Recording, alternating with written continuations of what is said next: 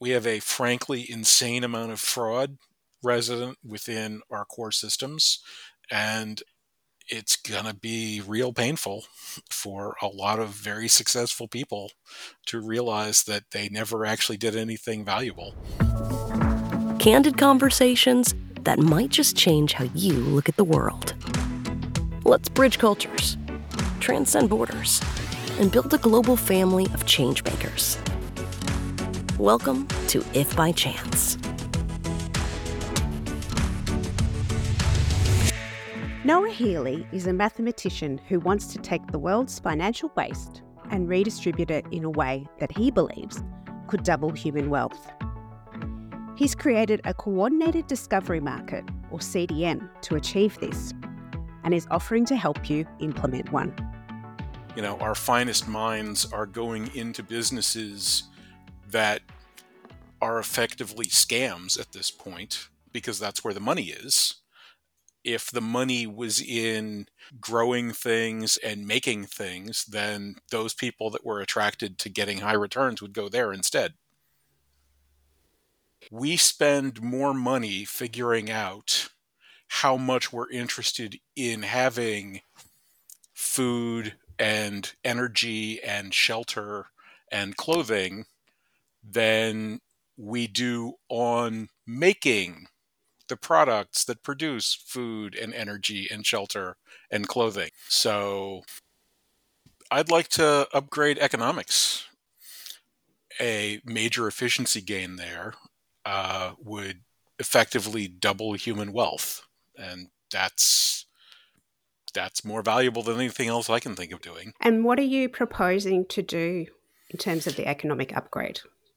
So I have a very specific proposal. It's a new kind of mechanism to operate a marketplace that separates the deal into three parts the good being exchanged or service if you've commodified that the money being paid and the information about what that deal is and so three separate markets a prediction negotiation market that works out what that deal structure should look like and provides that openly to everybody on timescales that people who are not professional traders can analyze and decide whether or not they want to join in or hold back. And then two separate open pools to draw together disparate buyers and sellers to create a buffer of secure trade among a large group of people.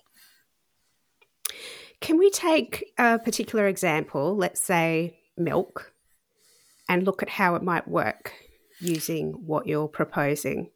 So, let me outline what's happened here in Australia. So, obviously, we're a relatively small market. Sure. Um, we also don't have many supermarkets. So, it's an oligopoly in terms of the retail landscape here.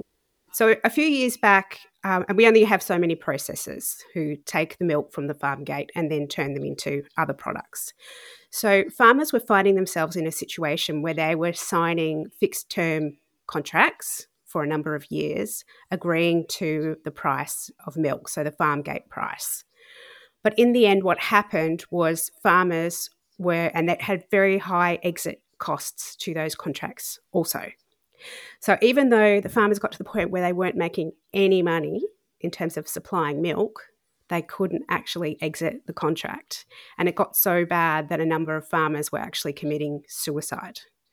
So in 2020, there was legislation that was brought in so that the processors, it would be mandatory for them to publish those contracts.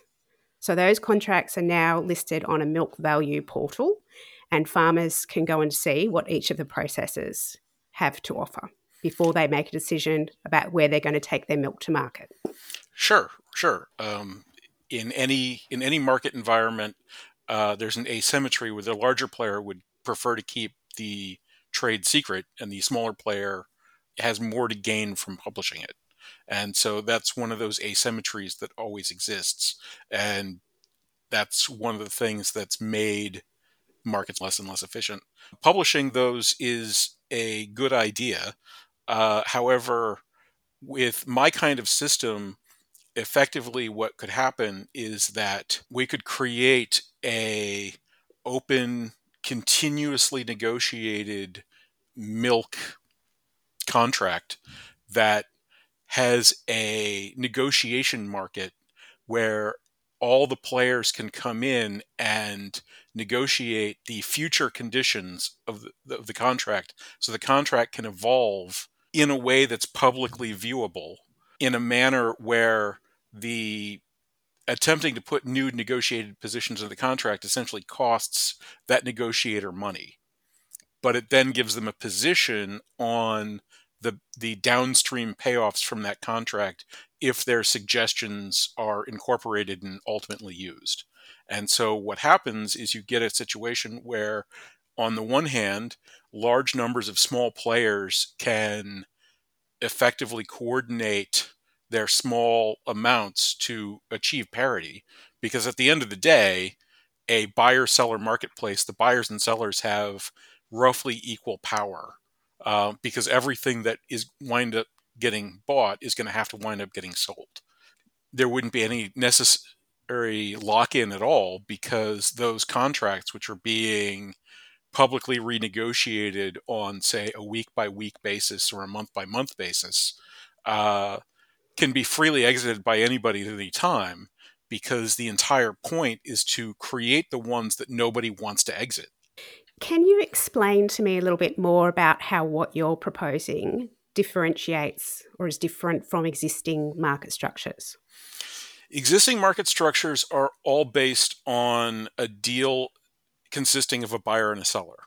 So there's a base symmetry that forces a competitive behavior that always exists. So let's say you and I are going to trade some, you know, object well, there might be multiple prices that we could agree to. Let's say you would buy something from me for as much as $5 and I would sell it to you for as little as $1. Well, we could settle on any number between 1 and $5 and the trade will still happen. Uh, but there's obviously a lot of room for the two of us to win or lose in that scenario. If I sell it to you for five, you're still buying, but obviously I'm four more dollars richer. If you buy it for me for two, I might have been able to get an extra three if I'd been more canny, that kind of thing. And so that that bar between the two sides creates the room for this system. And so there's a tension that always has to exist where you're never sure if you got the price that you might have been able to get if you'd been a little sharper or a little quicker. And what that causes is a situation where effectively when you step into the marketplace you're competing with everybody in the marketplace. You're not just competing with everyone else that's producing with you you're also competing with everyone you're selling to. You're competing with people that just show up and have money and and you know product and are just trading all day long and they're way better at it than you are so you mostly lose to them.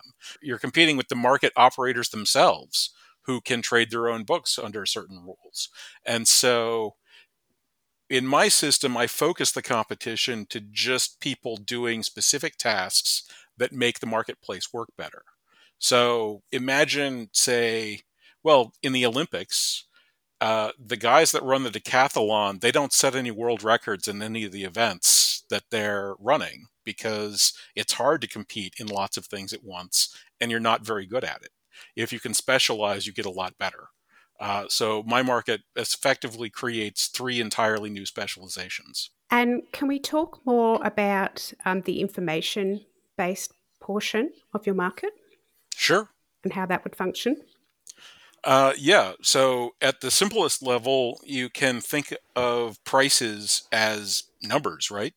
And each price has to be alive for some period of time. So you could take a calendar decide what periods of time are logistically useful. Um, so for milk, for example, maybe there's a a weekly cycle of, of milk usage and transport. Uh, but there's some kind of logistically useful unit of measurement. So for each one of those, there's a price, or there should be a price. And perhaps you want to make it a little bit smaller than that so that, you know, if you screw one up, you've got sort of backup plan. So maybe there's one a day. Uh, and as people come in, they say, "Well, okay, you your system thinks that three months from now on Tuesday it's going to be the same as it is right now, but I happen to know that you know in in the capital they're they're debating some stuff and those those policies are going to get passed and prices are going to go up or you know I just saw the the cow weevil came out and that's going to affect the dairy farms and and so there's going to be a lot of restriction or kids are going to stop drinking milk next week because Taylor Swift said so whatever it is.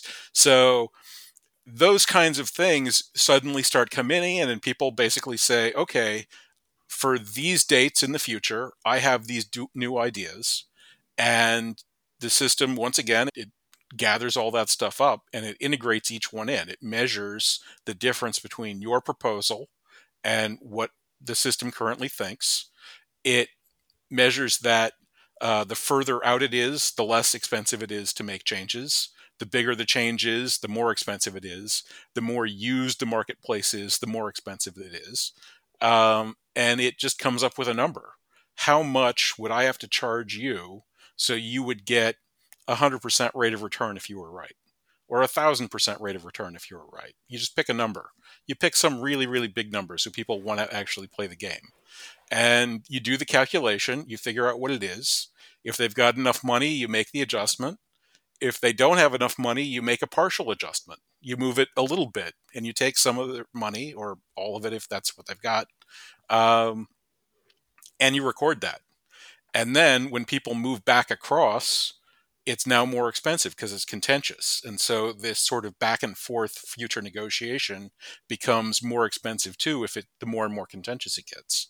And so then once the day rolls around, you've got whatever everybody negotiated settled to. You do whatever trades you get, and then you pay the people who made useful contributions that push the price towards its final destination.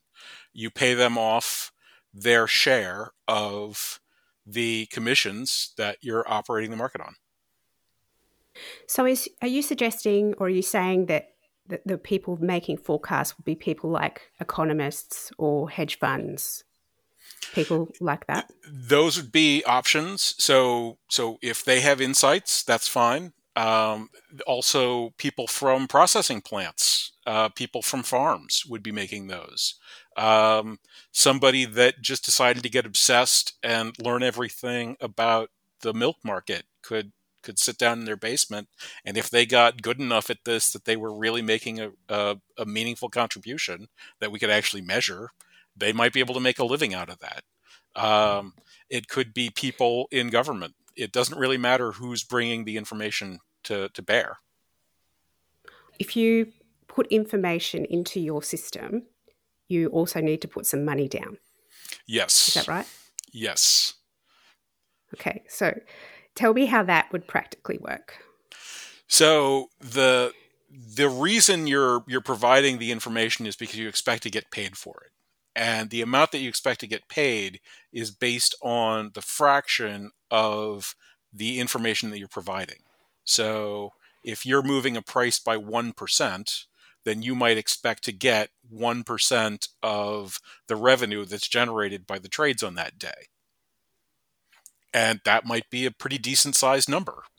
Um, so so that's that's what you're trading for. You have to put in enough money to show that you know it's sort of worth it to you to to get that return. You don't just get okay. to get the return for free. So let's say I'm not made of much. And so I come to the market with some information and I put in $100. Sure. And somebody else comes with another piece of information and they put in a thousand. How would that work for each party if both pieces of information were correct? Uh, if they're both correct, then let's say we process yours first so you think price is going up and they think price is going up more and the price winds up higher than at or higher than their final destination. Well, you're 100% correct and they're 100% correct. So your $100 would get a full return and their $1,000 would also get a full return. Um, let's say instead you both happen to perfectly agree with each other. Uh, and $100 was actually enough to move it to where you thought it went. So the system says, oh, okay. And once again, you go first, takes your $100, moves to the price. Then it goes to process their $1,000. It says, oh, I already knew this. The price is already where you think it belongs. Here's your $1,000 back. We can't use it. Now, if the coin had flipped the other way in this second case, where you were second, the system would have taken $100 of their $1,000 and said, okay, this is all I actually need. Here's your other $900 back because you it's only $100 worth of information. And then if you came in after, it'd be like, well, sorry, we already know this. Here's your $100 back. And the incentive for me bringing information to the market is that I get a percentage of the trades done. You get a percentage of the trades and a percentage of the investment capital of people who are negotiating. So it's a pari-mutuel system, but unlike the casino where they rake out some, we pile in some as from the trades that happen. So, can you give me an example of what I might get? Uh, yeah, well, so the market operator can essentially decide what rate of return they want to operate this kind of market at. So within the existing markets, average rates of return run somewhere in the neighborhood of like 15 to 20%. With this, it's a parameter. So when you build the market in the first place, you could just decide 100% annualized. So if you were making a guess about something from six months from now, and you turned out to be right, you'd get about a 71% return on that. Um, if of the and, commission portion. Uh, no, on your on your investment. So your one hundred dollars would turn into one hundred and seventy one dollars. So it it pays to have money. Yes, yes. The the rates of return um, can be trivially made far greater than anything anybody in the financial industry has ever experienced. This might seem like a dumb question, but why would your market make milk producers more money than the structure they've currently got in place? Well, the current structure uh, is going to be controlled by that oligopoly again. Uh, the the individual when you're down to a, a situation of trading person to person, the power imbalance between those two people is always going to favor the one with the more power. And so the milk producers, being many and small, and probably federally constrained from coordinated action are not going to be in a position to be able to dictate terms to a small number of processors. And so, much like the the beef market in my country, those processors will essentially contain and absorb the market. They'll be slowed down somewhat by this publication requirement, but they're still going to do their best to lock people in and do their best to tighten things as much as possible. The more they restrict what the farmers are getting, the more profits they get.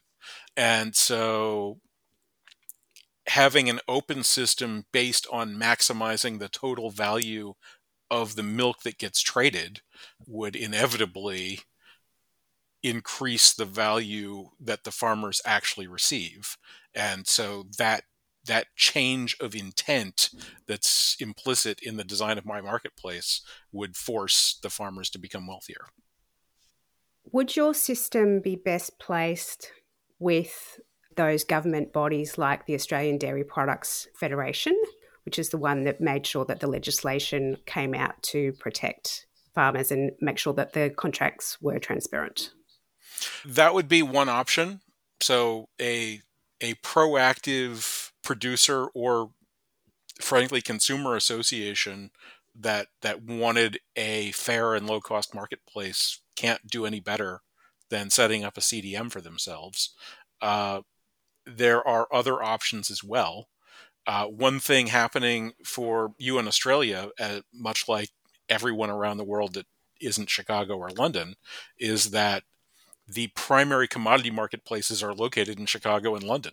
And so uh, things like the price of coal are set on a different hemisphere than, than the one you live in, in spite of the fact that producing coal is something you do fairly regularly. Uh, and so somebody being able to create a local market that can actually stand up to the liquidity of the benchmarks because again by structuring things the way that i've structured them that liquidity advantage that causes big markets to swallow small markets in the existing system does not work on a cdm as long as you're not so greedy that you want to make more uh, a larger fraction than the big market makes. Uh, and so in a country like australia with how much commodity product you produce, uh, you could take control of your marketplaces, and that would be a boon to your entire economy because you're essentially getting double dipped. You have to pay on the way out and then on the way back in just to get the pricing so that you can make the deal to actually trade to whoever's actually buying. And so that would that would cut out an enormous raft of middlemen. From my understanding, the milk farm gate price incorporates the inputs also and the impacts from the global market. So it includes, uh, let's say, milk powders that are produced for formulas and protein and fats, as well as fertilizer, fuel, that kind of thing. Would your system help with that, or is that something that a peak body would still need to come up with when they're determining the price band? to start off with? So there's there's two different ways to go about that. One, um, you can develop marketplaces for those other things as well, and then not have to worry about them. Uh, in the case of milk, and this is also true in general of agricultural product, uh, there's a lot of different pieces. So some cows produce very high fat milk, um, and you can make very high fat butter out of those cows' milk. And that's particularly valuable if high fat butter is one of those things that you're looking for. Other cows are not good for much more than creating the milk solids for reconstituted milk and those sorts of things. Um, there's protein concentrations. I mean, you know, if cheating can go on at all different sides. Um, you could you could treat your cows in such a way that their milk got waterier, and if they were judging the milk simply on volume, you could be selling milk that was essentially you know just water at at milk prices and make a lot more money. So. Um, quality assurance is an important part of operating a commodity market and coming up with the structure of those things is why I don't simply jump in and build markets for people ab initio and just like hey whatever. Um, that sort of expertise is is not separable from the process of producing a marketplace and that's where what what I do is license this technology to people that are in that position that have that kind of insider specialty knowledge to know what is necessary around making these grades of importance that are worthy of being, you know, done and and going on with so on penalties. One extra option within a CDM type system is that it wouldn't be very difficult to adjust the just from the price, but negotiating other aspects as well, so that the system could negotiate some of these these side issues as well. So you could negotiate certain facts about the production of the milk or its contents and so on, and negotiate what the bonuses are rather than just have them be some some bean counter with a spreadsheet that makes a decision. Um, most markets are effectively forced to use that because it's so expensive to figure out what those answers should be. They don't have a mechanism for crowdsourcing data and crowdsourcing negotiation. But of course, that's exactly the problem I solved. And you mentioned cheaters. So, in terms of cheaters and other bad actors, does your system address that? Uh, well, yeah, you have to. Uh, it's unfortunate. So the the first big thing is non-delivery is is a potential issue and with my system it's relatively easy to effectively double side escrow everything. So a non-delivery can can open somebody up to a very extreme legal penalty and at, you will at least get your money or your product back. It won't be just gone um, in the case of, of non-performance. Uh, and because the only way that you could get into the situation of non-delivery is that you decided to commit more than you presently had available. And the penalty is very great if you're actually called upon to to sort of make that declaration. There's very little incentive to to simply broadly cheat by just saying, you know, I'll say that I'll do something, but then I won't do it and I'll take the money. Um, however, uh, the the sort of more subtle forms of cheating, where you you know try to pass off sugar water as honey or something, uh, require much the processes that presently exist within any markets, a system of, of sampling and examination and grading and so on. And I don't really have any useful things to add or subtract from that. And if we look at how existing markets operate and say there was some kind of event external that had impacted production, like a flood or something like that, would it act in the same way? Uh, actually, no. Uh, so that's one of the major issues is that the existing markets essentially are so dangerous that the end users effectively pay out all of their risk to the marketplace itself. And so what happens when these kinds of things occur is that all the windfalls actually accrue to the insiders in the marketplace and the the producers and consumers generally don't actually respond appropriately. And so you get these very bizarre situations uh, where people who like had pre-bought electricity um, suddenly needed to like sell it back out into the marketplace when the COVID lockdowns happened and, and similar kinds of things like that. So what this does is that if there's some sort of exogenous shock that nobody could have seen coming, then there will be a mismatch in the marketplace, uh, which is going to be a bad, you know, few days, but that's sort of always going to happen. But that lowers the value of the marketplace because suddenly not as much trades happening. Either consumption is not showing up or production isn't showing up anymore because of flooding or whatnot. And so what the market says is it says, oh, I was a big market, but I'm a small market now. Like my prices are crappy for whatever reason they're crappy.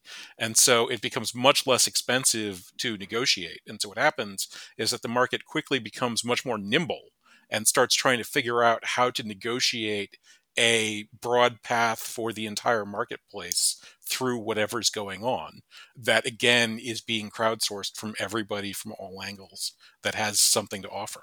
And so it rapidly finds its new path and then grows back as fast as possible to where it used to be.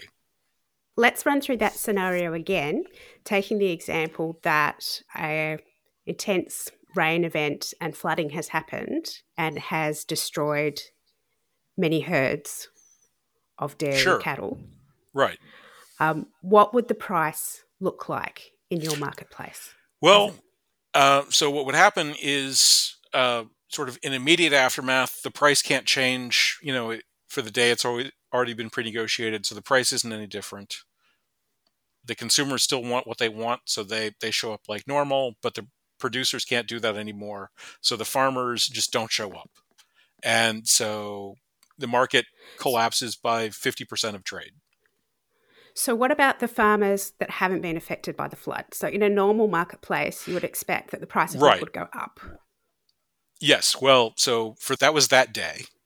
Um, now, the farmers can all say, "Hey, the price of milk needs to go up a bunch," and the cost of changing the market price because trade actually you know cut in half or more uh, probably more the cost of moving the market goes down by 50% or more probably more. And so it's now very cheap to raise those prices again. And the you'll get that very high rate of return for making those changes. So the farmers can pull back renegotiate for later in the week or next week or next month, get those prices back up. Um, the price comes up, consumption desire goes down, production desire comes up to meet it, uh, and the market equilibrates, and the new task of negotiation becomes figuring out how the price needs to evolve through the process of building out new herds to get back to where you used to be. And so that's the task for these speculators of working out what those prices are going to be looking like over the course of the next two to three years. So, how would your system affect what the consumer would see, which is because in the supermarkets, we always see those little notices that says, you know, there's been an event, which means there's much less production. So therefore, you're going to have to pay a lot more for milk. Um, but they're raising the prices higher than they need to. Is there anything you can do about that? Well, again, if these if these open negotiation systems are happening, they would be happening in public. Uh, so a consumer with any degree of curiosity wouldn't necessarily need to wait for the supermarket to notify them what's going on. You could just go look at it happening yourself. Again, it's the kind of thing where you can check it out once a week and it's fine.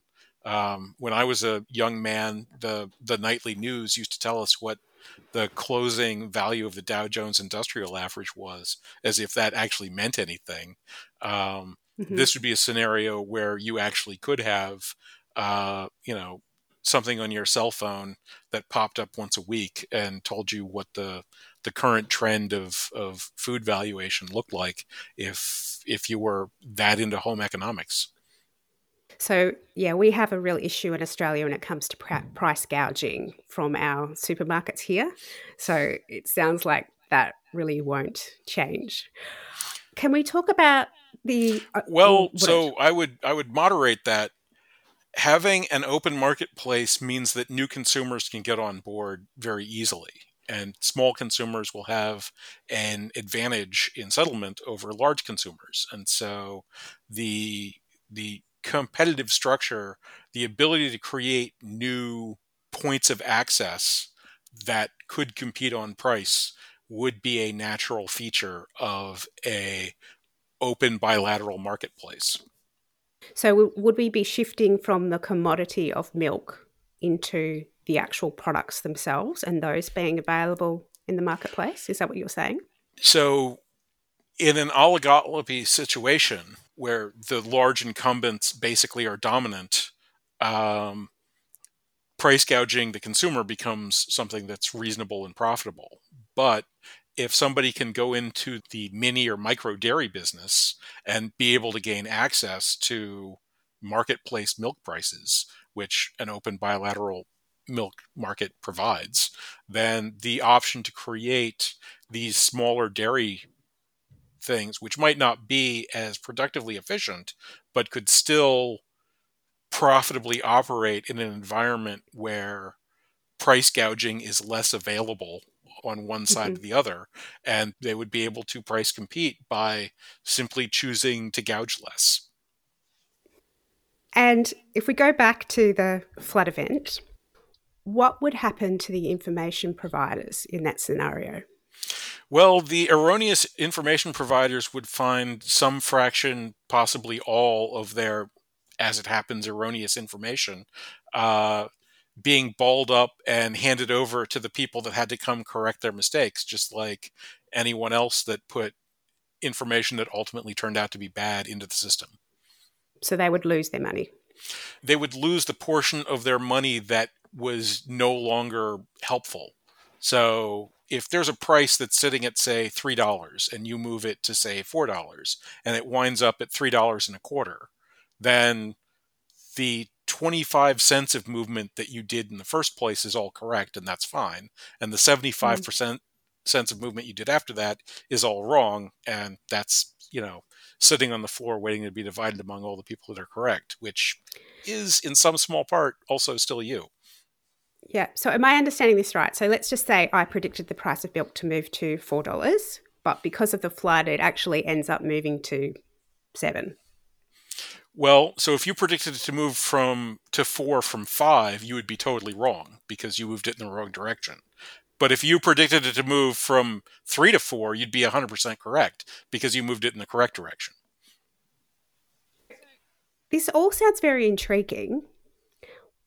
How would we get a system like yours implemented? Because it seems like we'd need a lot of players to start with to get it off the ground There needs to be around a couple dozen uh, people on each side. They don't have to be perfectly evenly balanced, but to get uh, to get the system to equilibrate reasonably, you need about 50, technically 49, but then the operator, you know, comes in as, as your 50th participant to to go. They don't have to be fully committed. This doesn't have to be the only thing they're willing to use. You don't need lock in that way, but you do need a a reasonable group of of people who are going to pay attention and give it some English to get the ball rolling. Um, and the most important of those is that operator or that group of people that will be the operator that needs to set up the appropriate legal structures to operate within whatever actual polity that you're going to run this thing in. And in terms of fees that the market is taking itself beyond the licensing fee, is there any? So the market charges a commission on the trades that it's facilitating. And that commission, again, is something that the operator effectively gets to pick. So if you're doing around a billion dollars of trade through the market a year on average, and they pick a number like 1%, then their revenue is going to be around $10 million a year. They then have to decide how much of that they want to peel off to, to help encourage the speculators. Um, to put some broad numbers on this, out of that, and this number is very old, but $800 billion of cost in the United States, the CME Group, which is the primary commodity operator here in this country. They're a publicly traded company. They make a little less than a billion dollars in revenue per quarter. So they're making roughly one half of 1% of the overhead, which is itself around a sixth. So they're getting around one twelfth of 1% of the deal flow for operating those markets. Uh, so with a CDM, it would be possible to shrink the overall cost of the marketplace while taking a larger share of the deal flow for the operator at the same time. So existing financial institutions in I don't know where your financial institutions are, Sydney, Melbourne, Canberra, I have no idea, but those institutions would be able to underprice competitive markets in London, Paris, Chicago, New York, while making a larger fraction of their deal flow than their competitors do. And so I've always thought it was kind of a no brainer. So ideally, you'd want to be talking to regulators, government type bodies uh, ideally, I would like to be talking to financial people who would be actually talking to those people. I can see so many opportunities for this. I mean, even in the energy markets here, which are a complete mess. Yeah, yeah, yeah. Like it, it would be great. yeah, yeah. It would revolutionize your economy the same as it would for virtually any other country. You guys would get more benefit from it than most uh, because of your stronger commodity production based economy and your stronger links to the Anglosphere, meaning that you're paying a larger sort of double dipping tax to London and Chicago. But from, you know, the, the southern tip of Tierra del Fuego to the, the northern tip of Alaska or, or Siberia or wherever the northern tip actually is, almost everybody is using the existing markets for their large scale productive organization and those markets have been getting steadily uh, well not really steadily but progressively worse for something like half a century now. And can you estimate what it's costing us? Well the cost on just american commodity exchange was roughly a dollar and six um, so take 16% of your export economy, and that's basically assumes that nothing has gotten worse in the last decade. So if you can believe that, you're a better man than I am, Gunga Din. Like that. So That's the absolute minimum. Um, it would go up from there. Can you put a dollar figure to it? Uh, the size of Australia's export economy is. Uh, let's see, that'd be twenty-seven billion dollars a year. That seems extraordinary that Australia could save $26 billion a year just by changing our market structure. The, the practical effect of the general adoption of CDM technology is doubling total human wealth. That is a couple hundred trillion dollars right now. I'm sure that's going to be difficult for a lot of people to get their head around. You're right. Well, to there was an unfortunate natural experiment in the 20th century uh, where, after World War II, the Soviets were given a sphere of influence of East Germany and East, and the Americans were given a sphere of influence from West Germany and West. And we got to see the progress of European countries under market versus non market economies.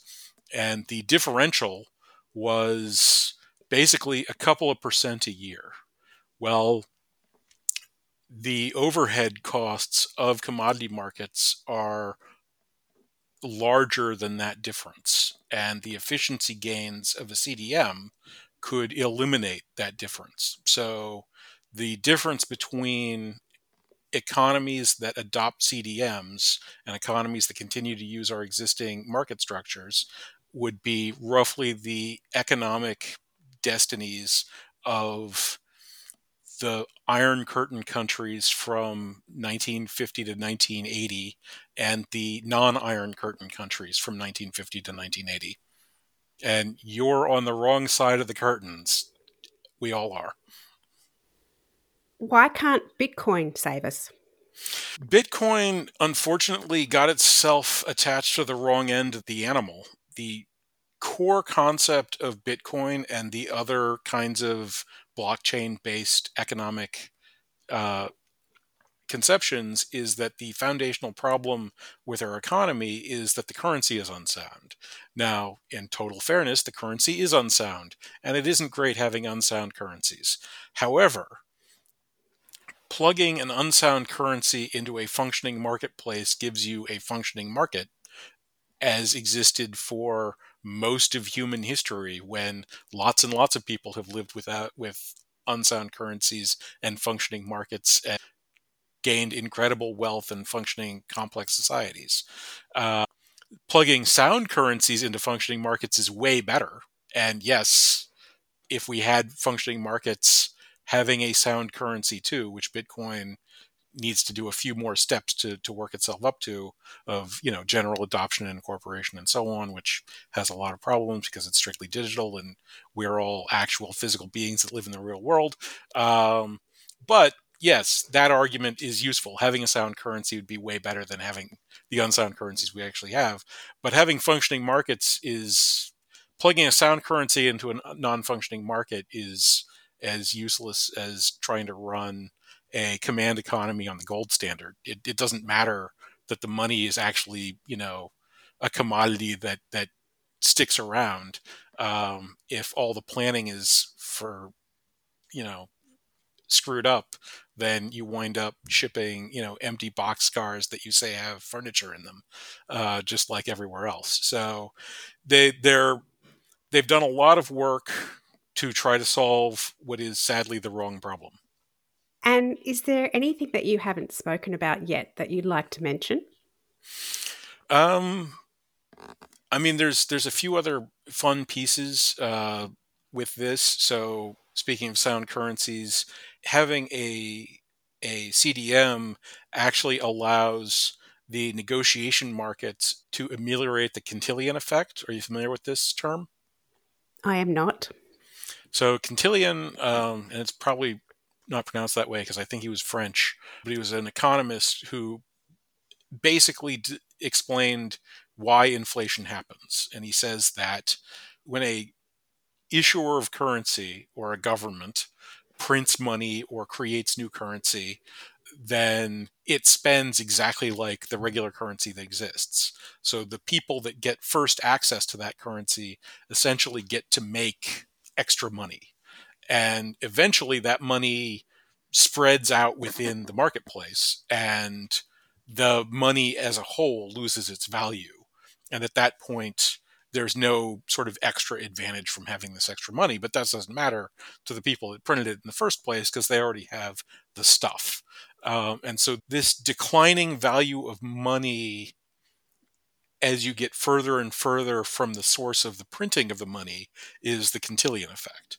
However, if CDMs get generally adopted and they turn out to be really effective, which the math says they probably will turn out to be, then it becomes a reasonable thing for for the negotiation market to do to effectively work out the cantillon ahead of time and upcharge based on inflationary action at the forefront. And so effectively ameliorate or even eliminate the value of initial monetary printing which would then diminish or even eliminate the incentive to do initial monetary printing and create a situation where the people operating existing money systems would have an incentive to make those systems sound because they couldn't make any money by cheating them.